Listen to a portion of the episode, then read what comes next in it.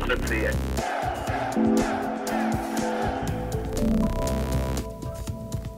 Zápětí poto, když si zachránil toho stého... Počkat, stále. Nepřerušujte stále. jo. E, Přicházíme, abychom ocenili... Povídám dost. Já jsem opravdu žil poctivě a proto si nezasloužím, aby si sem celý město země přišlo tropit čas. Co se to s vámi děje, přítel? To máš za své dobré srdce. Se sakra, Františku, tak se zpamatuj, přece už máš dneska jasnou hlavu. Právě protože ji mám, tak tě nemůžu poslouchat. Styďte se, pane Rybo. Co bych se styděl? Já žádný ostýho nevítám. Vlasta Burian patřil bez k osobnostem, které zažili bezbřehou slávu, ale taky nenávistné zatracení. Pojďme se na tento osudový zlom v životě krále komiků, od jehož umrtí nás dělí 60 let, podívat podrobněji. Dobrý den, přišla za vámi historie CS se svými hosty, kterými jsou Vladimír Just, divadelní historik z Filozofické fakulty Univerzity Karlovy, autor knihy Věc Vlasta Burian. Pavel Tausik, filmový historik, autor knihy Vlasta Burian Život za smích a Radek Žitný, hudebník, badatel a publicista, autor knihy Protektorátní rozhlasový sketch a neb Jak zlomit vás nejen králi komiků. Pánové, vítejte v historii CS. Eh, tak, věc Vlasta Burian. On působil jako kabaretier, zpěvák, komik, filmový, divadelní herec, to všichni víme, ale jaké byly jeho názory, jeho životní postoje v tom období před nástupem protektorátu, který mu natolik poznamenal život? Já myslím, že to platí skoro všecko, co jste řekl, jo, právě, protože eh, on rozhodně nebyl nějaký myslitel o divadle, o filmu, nebo jo, to byl prostě člověk, který se od malička vyjadřoval svým spontánním, on měl cosi jako hereckou inteligenci, se tomu říká. To znamená nikoliv načtenou, vyčtenou a tak dále, ale intuitivní. A eh, co se týče vztahu k divadlu, a později i k filmu a předtím samozřejmě ke kabaretu a tak dále mm, a ke sportu, to je další kapitola, tak to, já když jsem to studoval, tak jsem zjistil, že to snad není možné, aby do jednoho lidského osudu se vecpalo během těch desátých, dvacátých, třicátých a poloviny čtyřicátých let tolik aktivit. To není možný. Jako chytat za, lido, za ligovou Spartu brankáře, pak teda hrát večer po večerech ještě pořád v těch kabaretech kolem Václaváku a jinde hrá v Národním divadle. Hlavní role ve Slaměným klobouku a v řadě dalších komedií. Hrát ve Stavovském divadle, ve Švandově divadle a pak ještě ve vlastním divadle. To nechápu, jak ten člověk to mohl všechno stihnout. A v jeho divadle to se taky jako ne tak úplně ví v momentě, kdy ho udělali tím ředitelem, protože ho nikde nechtěli, protože nestíhal. A na plagátě byl a lidi protestovali, jak to, že nepřišel Burian. No kopala se desítka na letný. Já jsem tam musel zůstat. Jo. V momentě, když byl ve vlastním divadle, tak on hrál opravdu denně až do toho zákazu divadel v roce 44 od soudru a Goebbelse 1. září 44, kdy všecka divadla v protektorátu skončila. A do té doby skutečně s výjimkou, já nevím, nějakých mimořádných událostí, jako byla třeba Heidrichiáda a tak dále, hrál denně a v sobotu a v neděli dokonce několikrát denně. A když tam nebyl, tak tam běžely jeho filmy. Natáčel dva, tři, čtyři filmy ročně. A ještě stihl si zahrát třeba s Voskovcem a Verichem ve společně napsaný e, a sehraný jaktovce. Já nevím, jak, jak to ten Vlasta Burian stíhal. Čistě fyzicky do toho jezdil na kole, hrál tenis, měl další aktivity. Ano, a možná, že to souvisí. Tím, že byl jako vytrénovaný z toho sportu, tak e, i to jeho herectví bylo postavené na, na pohybu. A teďka nemluvím o té muzice, o tom hlasu, o těch písničkách. A na nějaký názor na, na politiku nebo na společnost nebo socialismus, kapitalismus, cokoliv, to jako by mu nezbyl čas. Kdybyste dovolil, Mohl byste se laskavě přestěhovat? Přestěhovat? Do jiného bytu. Do kriminálu? Tak vy myslíte, že já půjdu kvůli vám do kriminálu? To tak. Eh, jak se opovažujete? Víte, kdo já jsem? Já jsem úředník z Petrohradu na ty jeho postoje nebo názory až tolik nedošlo. Přitom herci často se vydávají za svědomí národa, že to jsme to v různých, v případě ne. v různých uh, obdobích jsme slyšeli. To u něj tohle vůbec nebylo? Jako to, co můžeme považovat za určitý jeho společenský, ba i trošku politický postoj, tak ten se udál v situaci, kdy se točil film Pobočník jeho výsosti a kdy na něj už ta kritika velmi tvrdě jako za, zautočila v tom smyslu, ať už dá pokoj s tím, jak se pořád vysmívá Feldwebelům eh, Rakous, bývalé rakousko-uherské armády. A tehdy se Burian ozval, samozřejmě, že ty jeho články a ty jeho projevy téhle problematice připravovalo to jeho zázemí, který on v tom divadle měl a kterému to, kteří mu to divadlo bezvadně jako vedli a v tom managementu. A tak jsme se vlastně mohli dozvědět, že on se bránil v tom smyslu, že už sám nechce ty Feldbébly v rakousko-uherské armády představovat, že dokonce už připravili scénář, kde měl být tou hlavní postavou poručík naší nov, jako armády toho nového státu, ale Ministerstvo národní obrany mělo velmi agilní filmovou komisi a ta si prosadila přes vládní kruhy, že se tady tenhle, tohle pojetí nové Burianovi nepovolilo. Hojte se do parády a v 6 hodin přesně, ať se hlásíte u jeho královské výsosti. Já už to budu ve tři. e, jeho královskou výsost asi neznáte. Znám, pane plukovníku, z tohoto vznešeného obrazu. tak. Ano, já. No to byla jeho královská víc ještě poručíkem, krátce po narození, když se stala majitelem pluku. Když teď člověk ty programy, to byl časopis při divadle vlastně Buriana, přestávka Buriana a tak dále, tak tam teda má hodně projevů týkající se teda toho, té neblahé situace, zejména pomnichovský, a byly to i veřejné projevy, jo. Takže tam bych řekl, že, že vykročil trošku z toho, dejme tomu, z toho, z toho uzavření tou profesí. A bylo víc takových případů. Divadle to dělal běžně, já jsem četl cenzurní knihy a on platil mnohokrát pokutu za politický vtipy. A například už to začínalo Longenovým za 5 minut 12, to byl obvinovaný, že tam hrál falešního Slombyhoudek se jmenoval, legionáře, Eh, skutečně ono to bylo spíš pět minut po 12. který si vybudoval kariéru dizidenta, eh, bojovníka proti Rakouskou Hersku a přitom se vždycky přifařil až úplně pozdě, jo, a oni v tom samozřejmě viděli znevážení základní tradice první republiky, což byla legionářská To bylo nedotknutelné. Nedotknutelná. Takže on těch věcí měl moc, často platil pokutu. A když se na to ptali, tak on říkal, a tady je ve schodě s Verichem a s Voskovcem, mě to za tu srandu těch eh, x pětek jako stálo. Gratuluji vám, pane generální tajemníku. Díky. Já vám rovněž gratuluji.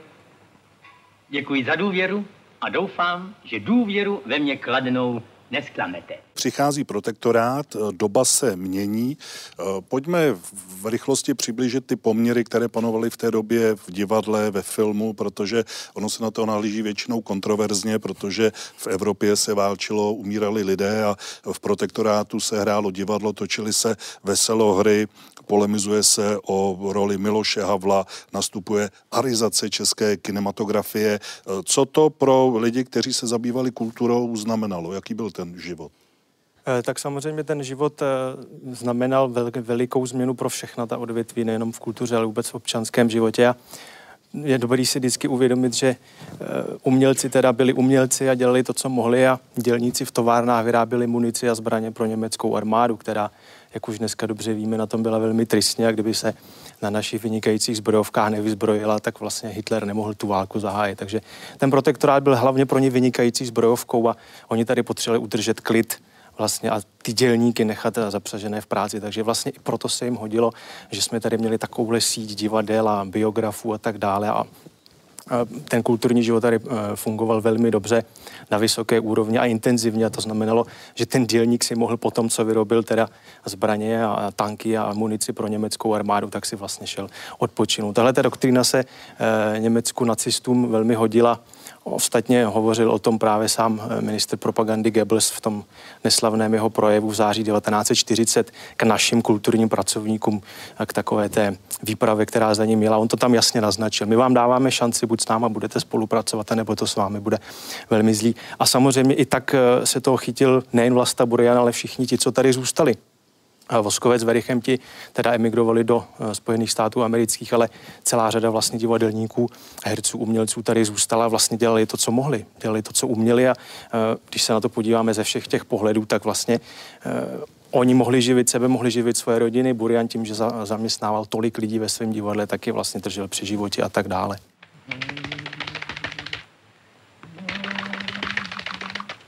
Nešťouchejte mě.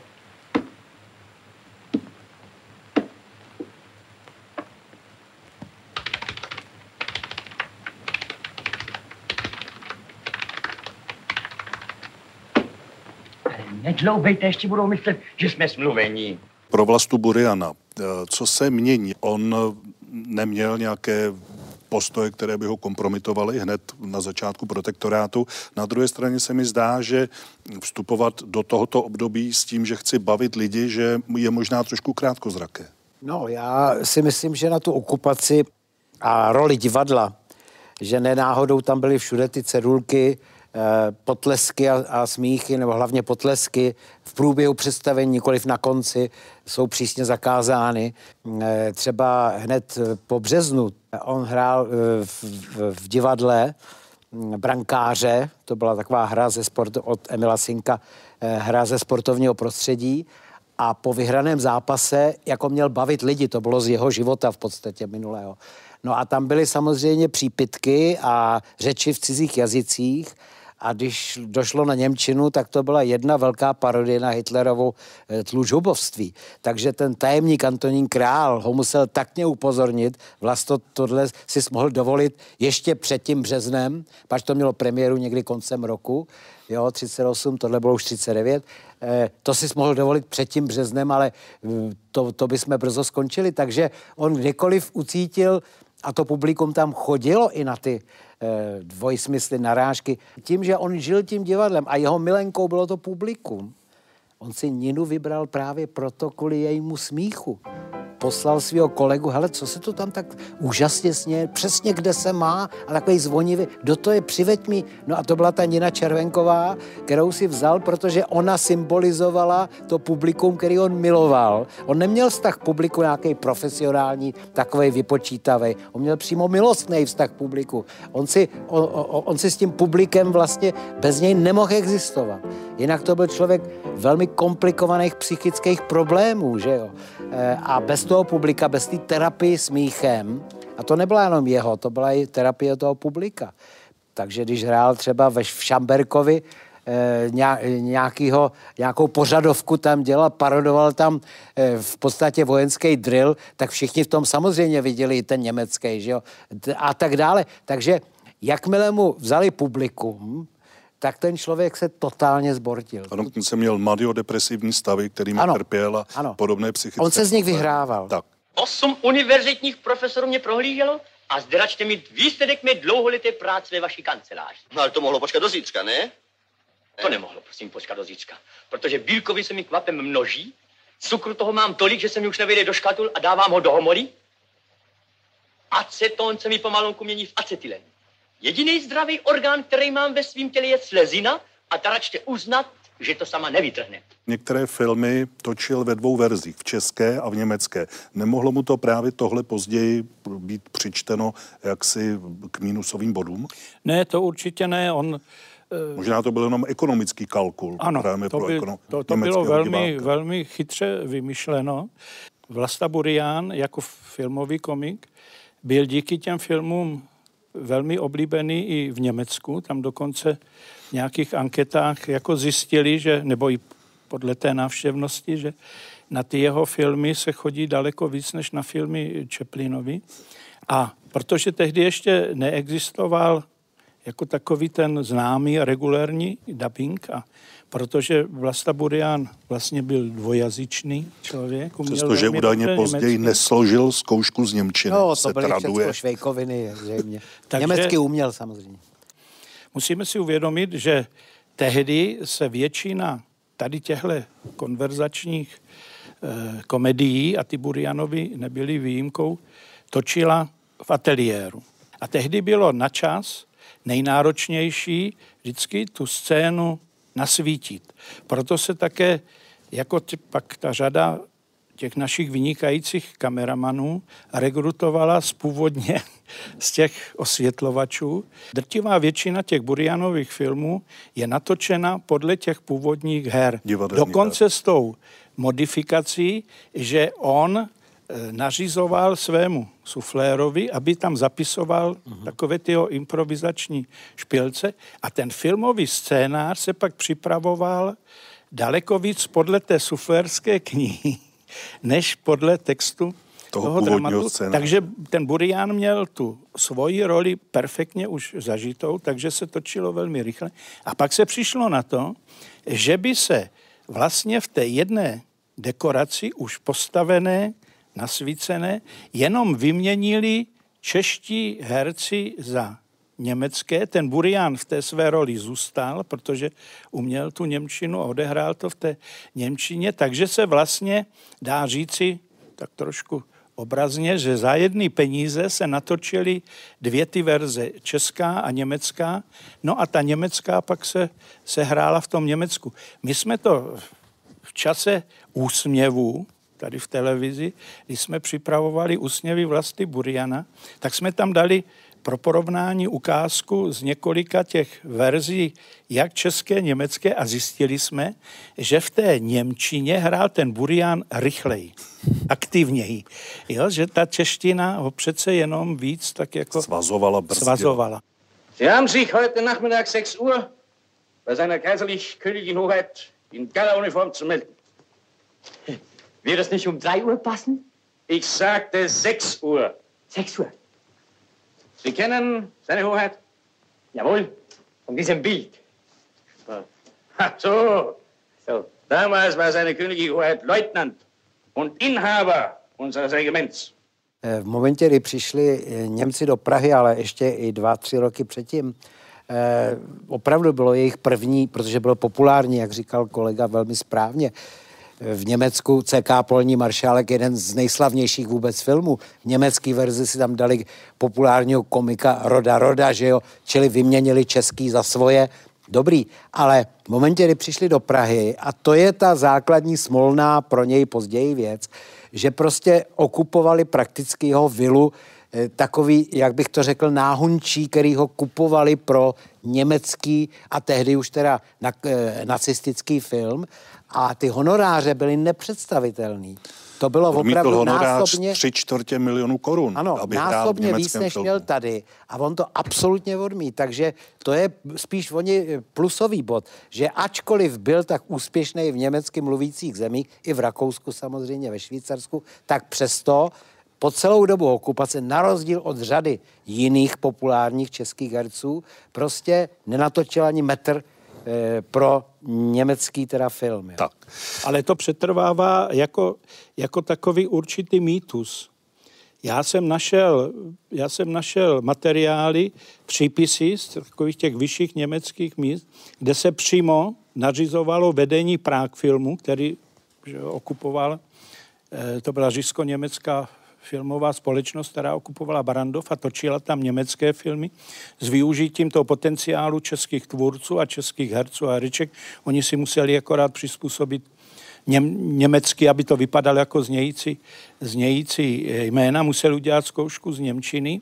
A že tady tohle vlastně Burian bojkotoval a, a odmítal, ale ten příkaz měl neobsazujte do, do svých filmů Vlastu Buriana, my potřebujeme, aby on na 100% jako hrál v tom divadle denodenně, protože to divadlo vytváří určitý to takové to klima gebelsovského klidu v té, té okupované, té No a to, protektorátní to je ta Praze. otázka, ke, ke, se které já jsem se To chtěl se dostat. ozvat, jako. Jestli tedy tohle přispívalo k tomu takovému klidu na práci, anebo jestli naopak se na to ty To čeští problém. návštěvníci, Ano. to je obecný problém, Ano, ano. dívali jinak a dívali se na to jako na určitou šanci, že jednou bude lépe.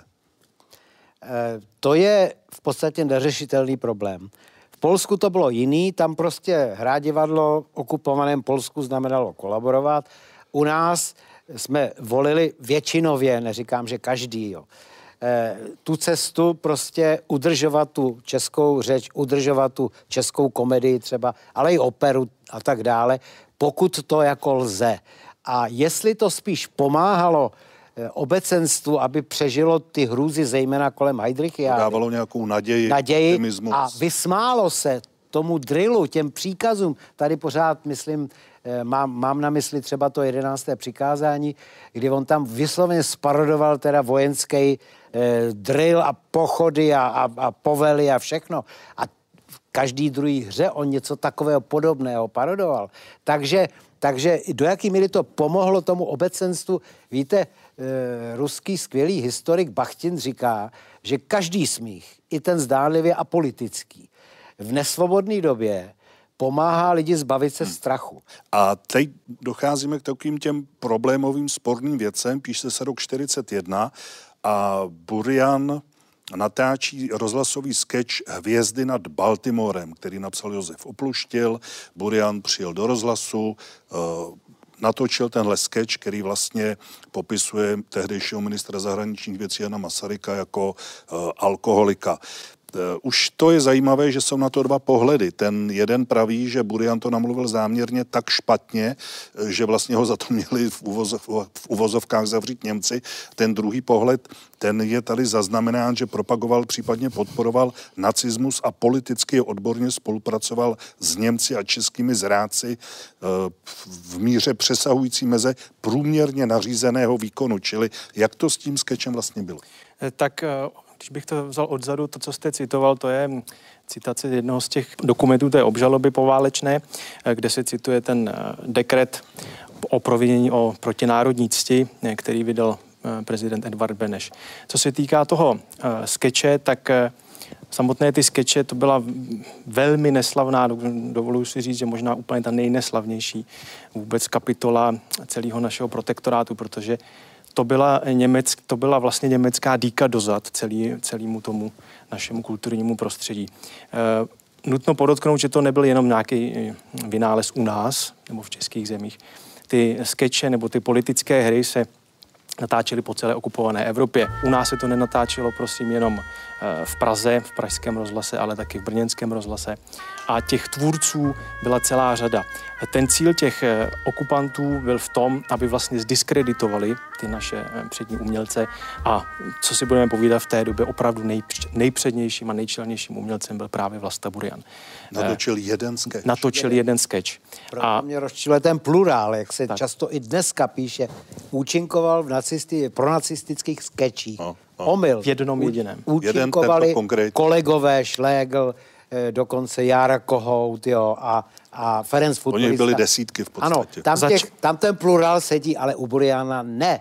Na podzim 1941 společně s Heidrichem eh, v našem rozhlase se vytvořila úplně nová koncepce, vyházelo se spoustu českých pracovníků, nastoupili Němci, většinou sudečtí Němci a zahájili tuhle tu propagandu. Já tomu říkám pracovně vlnu těchto těch scének, ve kterých se zesměšňoval nejenom Jan Masaryk, ale taky prezident Beneš a všichni ty státníci, Churchill, eh, Roosevelt, Stalin a tak dále. Eh, byli tam velmi odporným, odporným a přehnaným, nechutným způsobem vlastně plagování, zesměšňování všichni židé. To znamená, byla tam i eh, vlastně zavedená taková řeč, jakože Kohon a Lebhen a tak dále. Jo, bylo to úplně přehnané do absolutní absurdity, řekněme.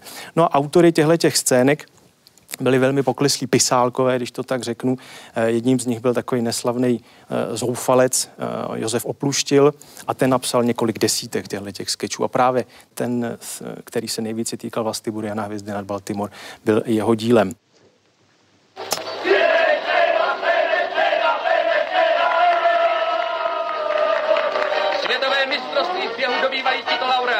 Na prvním místě v rekordním čase 300 km za jednu hodinu umístil se Winston Churchill se svými hofy z pomocného anglického expedičního sboru. Na druhém místě Beneš Eda doběhl o dvě minuty dříve než Stalin, který se svým uměleckým souborem rudých generálů umístil se na místě třetí. Dochoval se fragment, eh, ve kterém je slyšet eh, úvod, eh, který namluvil mimochodem herec, později taky částečně režisér Antonín Zíb. A málo se ví, na to jsem vlastně já sám přišel teprve až nedávno, že i on po válce právě při procesu s tím autorem Opluštilem vzpomínal na to, když byl přítomen na natáčení, kdy Vlasta Burian přišel, jak se tam vlastně zhroutil, když mu dali do ruky ten text, protože on ho neměl dopředu. On jenom prostě věděl, že se to na něj chystá, protože už 30. listopadu 1941, to znamená týden před tím natáčením, už lidové noviny psali, bude účinkovat Vlasta Burian. Čili oni ho tomu, k tomu takhle donucovali a to veřejné mínění si vlastně získali tím, tím mediálním vlastně tlakem. Eh, Vlasta Burian, když bych to popsal, asi jak se to podle mě odehrálo, byl teda přinucen přijít do rozhlasu, viděl text, Antonín Zíp uvádí, že teda se zhroutil, že řekl, že tohle v životě neřekne, protože Jana Masaryka zná a tak dále. Na Češ přišel nikoliv, tak jak se kdysi uvádělo intendant rozhlasu Ferdinand Tirmer, ani eh, člen SS Horst Pabel, což byli takový nejvyšší nacisté v rozhlase, ale byl to eh, Wilhelm Neumann, takový odborový eh, předák nebo rada tehdejšího ministerstva lidové osvěty. A ten tak jak vzpomínal sám Vlasta Burian, byl to Němec, který ho na místě přinutil výhruškou, pod, eh, výhruškou tou, že mu okamžitě zavřou divadlo a těch jeho 80 zaměstnanců bude na dlažbě. A ten Burian vlastně obětoval sám sebe, tu svoji čest a tu svoji dosud, řekněme, neposkvrněnou pověst za to, aby tam zachránil ten provoz toho svého divadla. A aby zachránil i některé lidi, kteří jinak by šli na nucen práce do Německa.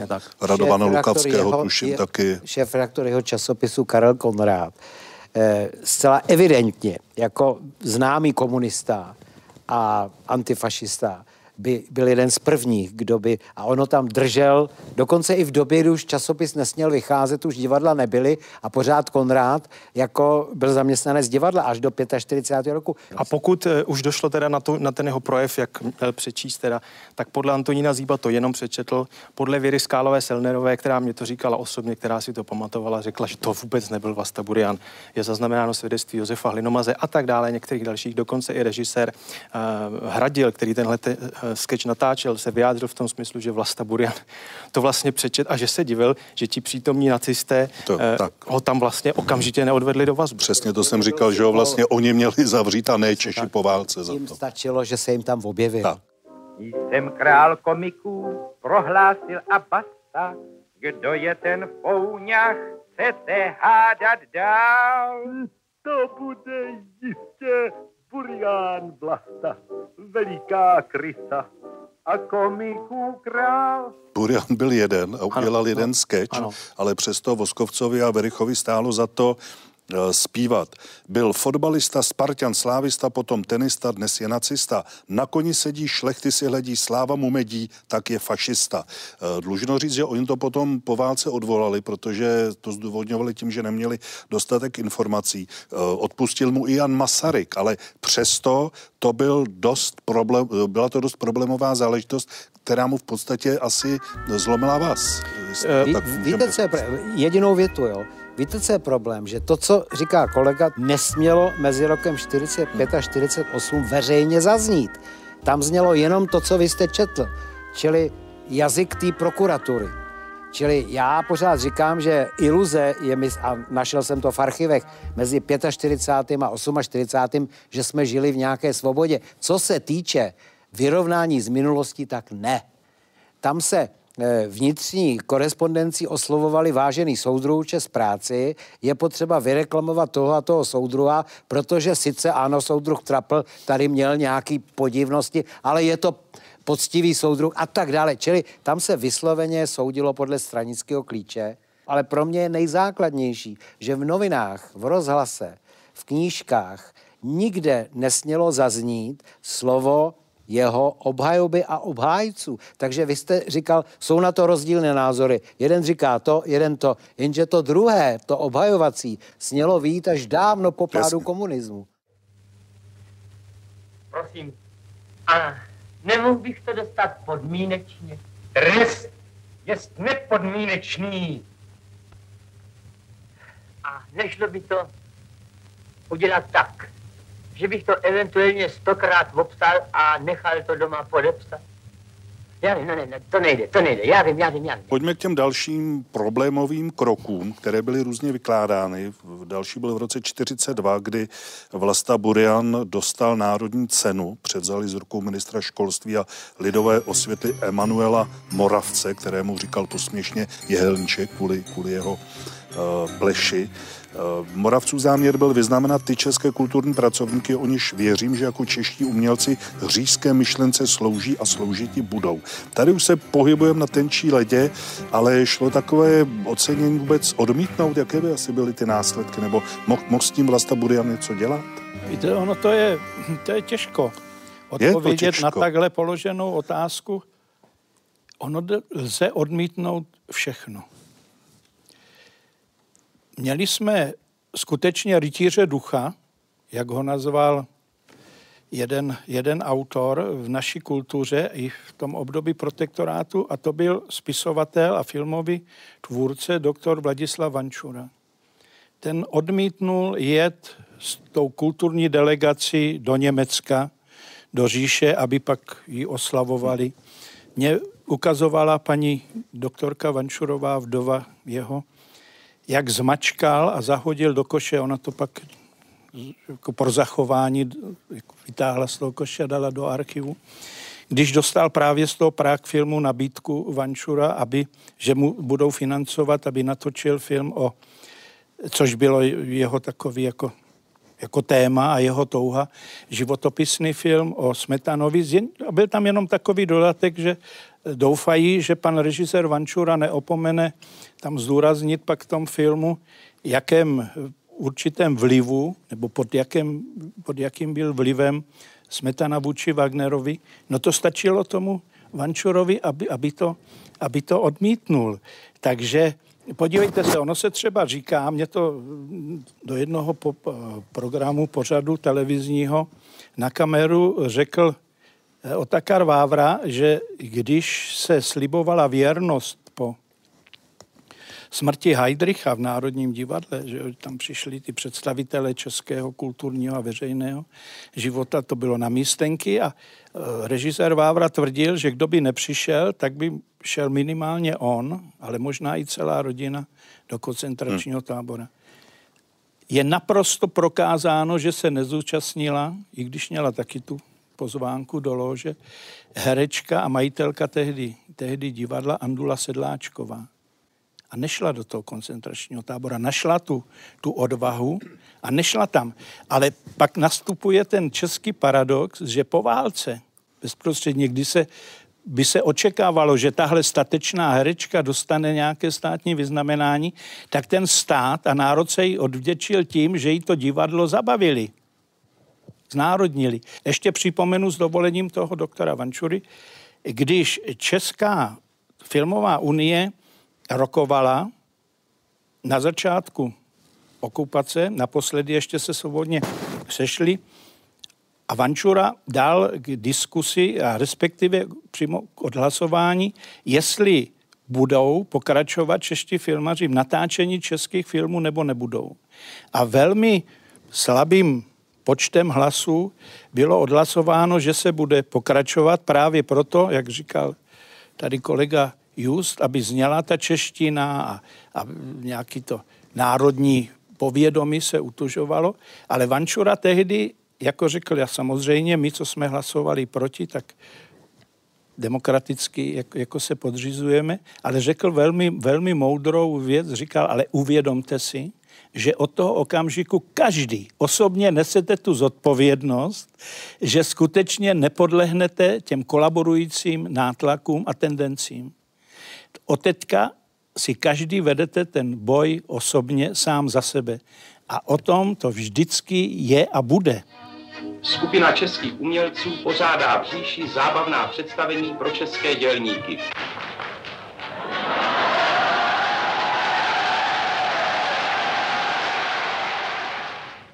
Když jsem já odjížděl do světa, rodičové se vám se mnou na nádraží loučili. Říkali mě Vlastimile, buď ve světě hodný, slušný, vravný, poctivý. Nedělej nám ve světě osudu a to ukradneš, pošli domů. Já bych jenom k těm cenám, jo. to byly desítky významných, skvělých umělců, kteří taky dostali ten, te, tu, to vyznamenání. A taky od Moravce a od, od potentátů nacistických. Čili hm, a dokonce, dokonce i sám Vávra a dokonce i sám E.F. Burian ještě před nástupem teda Heidricha, že jo, dostal taky cenu. A protože, a, a má, znám takový jeho proslov. A Dina Mandlová dostala cenu. No ale rozumíte, tak ta si taky odskákala svý, ale i lidi eh, takzvaně absolutně čistý, jo, prostě to byla celá dlouhá řada skutečně kvalit, vedle kolaborantů samozřejmě, kvalitních umělců a mm, to je, to je zase vždycky nutný uvést ten kontext, ta fakta. No, no právě, mě na tom zajímá to, jak vlastně Burian byl zatlačen do něčeho, do čeho nechtěl být a čemu se velmi těžko bránilo. Například návštěvy Němců v jeho vile. Eh, protože Burian říká, já jsem tam nikdy nikoho nezval, ale co jsem měl dělat, když přijelo auto s přiopilými Němci, který se mi tlačili do vily a říkali, že jdou pozdravit CK Feldmaršála. Tak co s tím on měl dělat? Naproti tomu Lída Bárová říká, v bytě Buriana se pořádali často takzvané pánské večírky a pánské snídaně, při níž udržoval styky s německými okupanty. Ale to zase byla výpověď, která byla svým způsobem vynucená. Čili Ona to eh, odvolala. najdeme, tak, najdeme tu pravdu? Prosím vás, já věřím tomu, že žena, která žije eh, už teda na sklonku života v Salzburku a přijde jí dopis od eh, právníka, eh, což jsme iniciovali teda s panem doktorem Vlkem, který celý život těžce nesl, že mu tu kauzu sebrali v 45. roce ty STBáci a už to jelo mimo něj a nedostal se k těm protokolům soudním.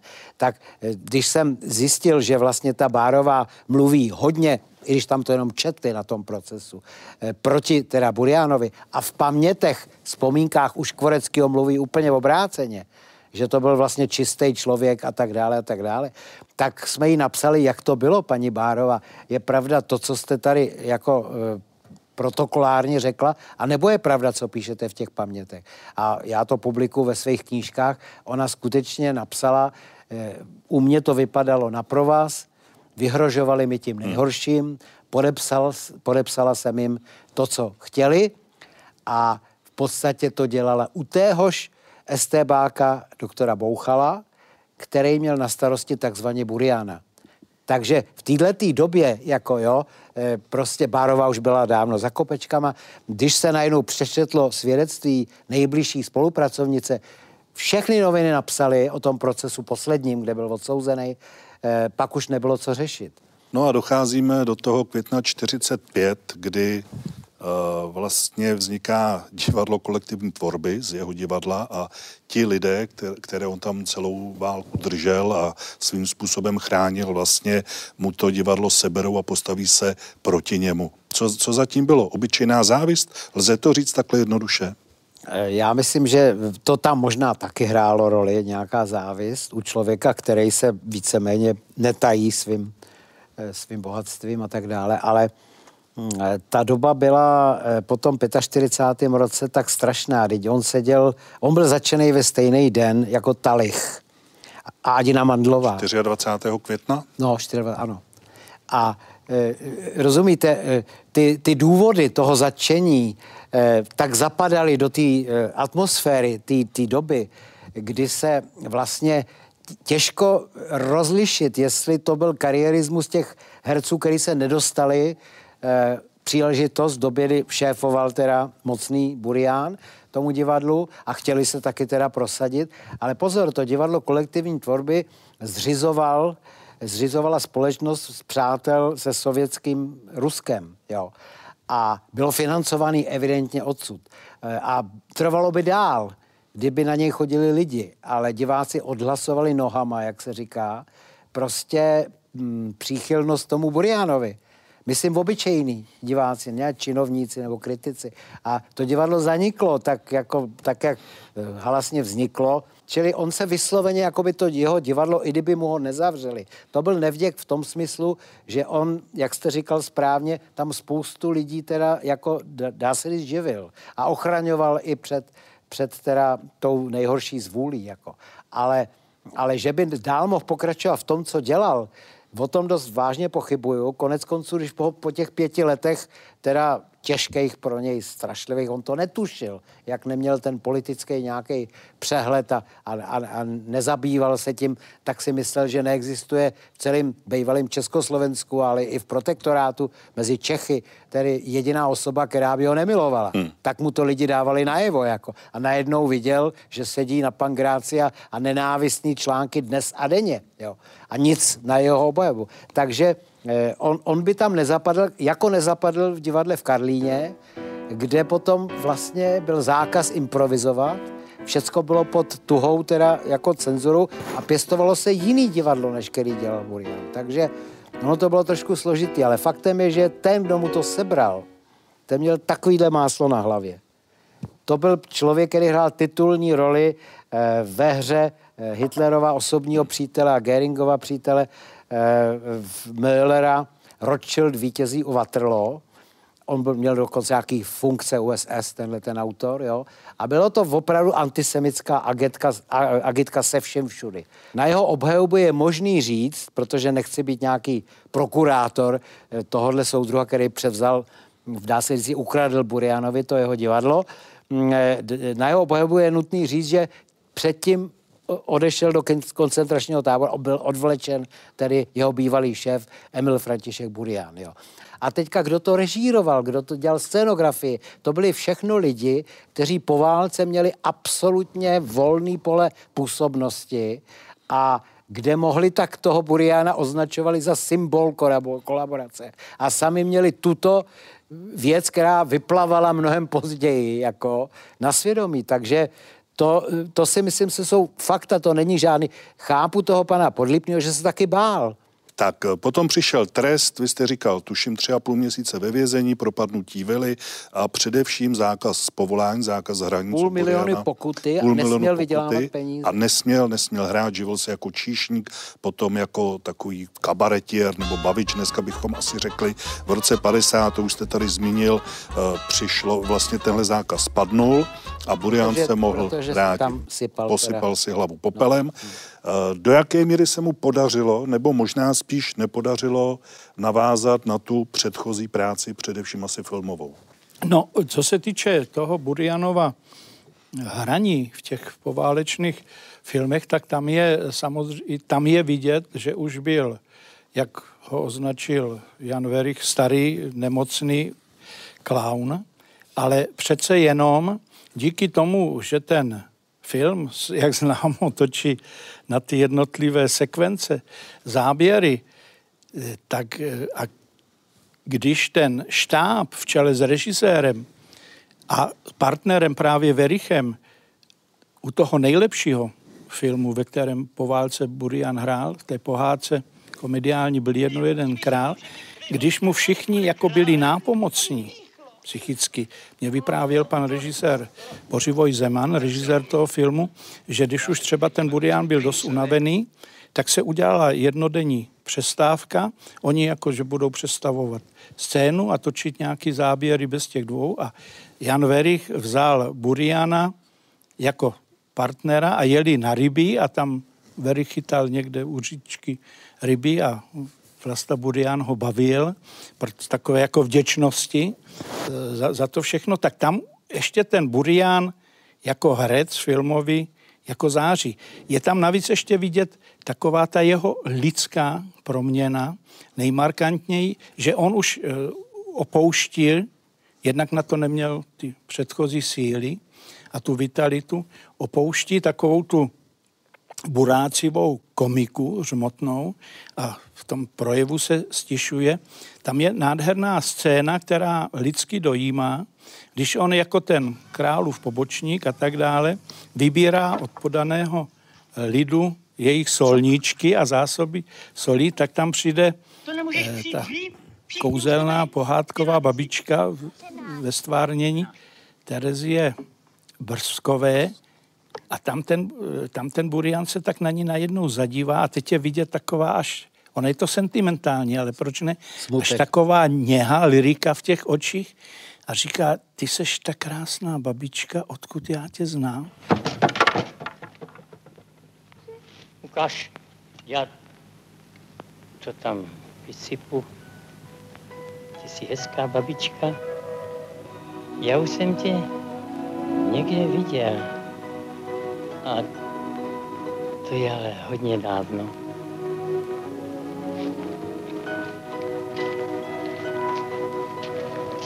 Víš co? Nechci tu sůl. Kdyby ji pan král potřeboval, má ji u mne.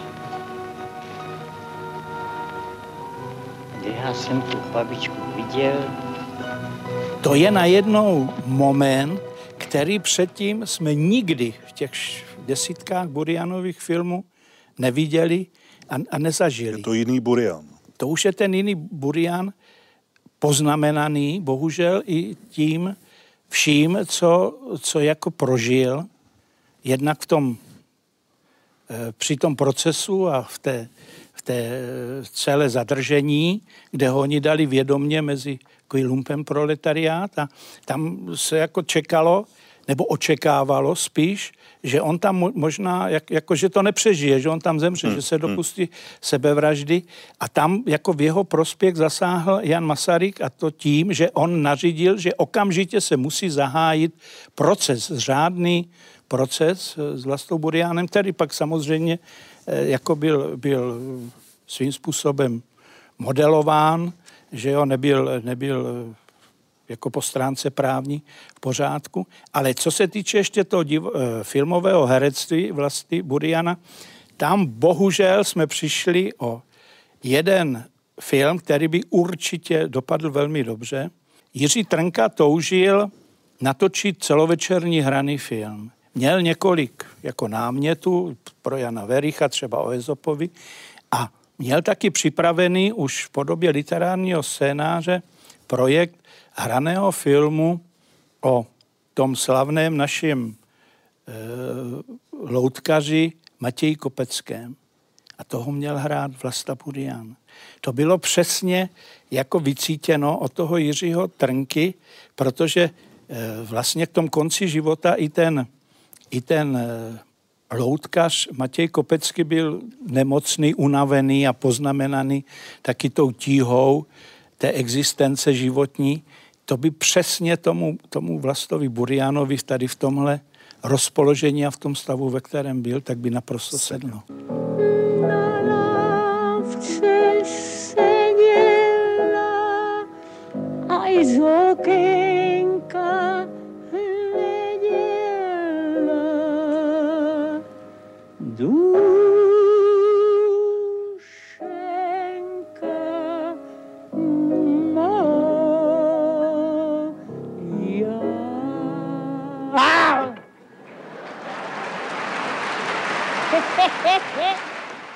Když se s tím odstupem zamyslíme nad osudem vlastně Buriana, on asi, aspoň mě to tak vychází, neměl moc šancí žít jinak nebo prožít tu dobu jinak. On z mého pohledu nějak neselhal a bohužel možná, kdyby odešel do emigrace jako třeba Voskovec s Verichem, eh, možná by dopadl lépe. Ale přesto, když se zamyslíte nad tím jeho osudem, co, co vám z toho vychází? Eh, já si z toho beru takový memento, abych byl trošku opatrný na vůbec mediální sféru, co se mi eh, prezentuje jako jediná možná pravda. A jak je eh, a ta, ta zrádná schopnost těch médií, když jsou jedním hlasem, hovoří, ovlivnit myšlení teda veřejný, veřejný mínění. Co se u Buriana nikdy skoro nezdůrazňuje a mrzí mě to, že ani ve hře Tomáše Dianišky, skvělého herce, eh, divadelníka v Liberci, Buriánově eh, Liberci, to nezaznělo a mělo by to zaznít aspoň tady, já to řeknu, že prostě podle našich soudů, už teda po listopadových, to znamená, dejme tomu, opravdu svobodných, které vážili pro a proti, jak jste předtím říkal, jeden názor, druhý názor. Podle našich soudů 30. března 1994, jsem chtěl říct dva, to ještě nevyšlo dva, čtyři, byl Burian oficiálně rehabilitován. To znamená, byl zrušen ten rozsudek po tom, co se zjistili ty hrůzy. Tady kolega říkal, že tam nebylo všechno v pořádku. Tam nebylo nic v pořádku. Když máte obhájce a on nedostane slovo, tak kde to jako jsme, že jo?